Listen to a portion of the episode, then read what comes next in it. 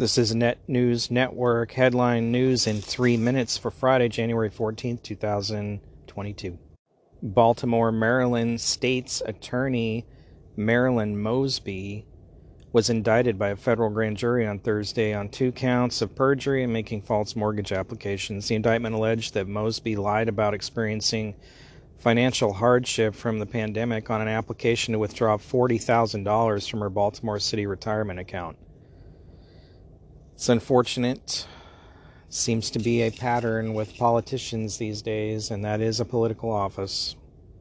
Emails released by lawmakers on January 11th seem to show that Fauci and a small group of scientists purposely tried to promote the natural origin story for COVID. The newly unredacted emails released by House Oversight Committee Republicans confirm and illustrate a pattern of lies and cover up. From the emails, it appears the effort was spearheaded by Fauci himself, but also involved his boss, recent reti- retired National Institutes of Health Director Dr. Francis Collins, as well as Jeremy Farrar, the head of the British Wellcome Trust. Two other NIH scientists had previously told Fauci they were 60 to 80 percent sure that COVID had come out of a lab, not from natural origin.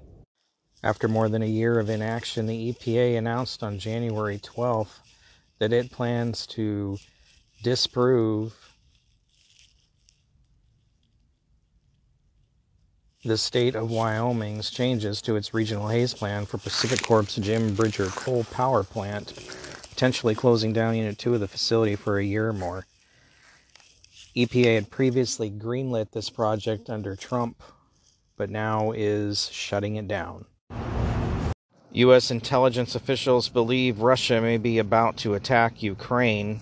They say they have very credible information that Russia has bad actors in Ukraine about to stage some type of possible aggression towards Russia to provoke an attack from Russia on the Ukraine. Ukraine has also been experiencing a number of cyber attacks, most recently against the Ukrainian government websites. They believe Russia is behind these attacks. This has been Net News Network headline news in three minutes. For more, please visit netnewsnetwork.net. Thanks for listening.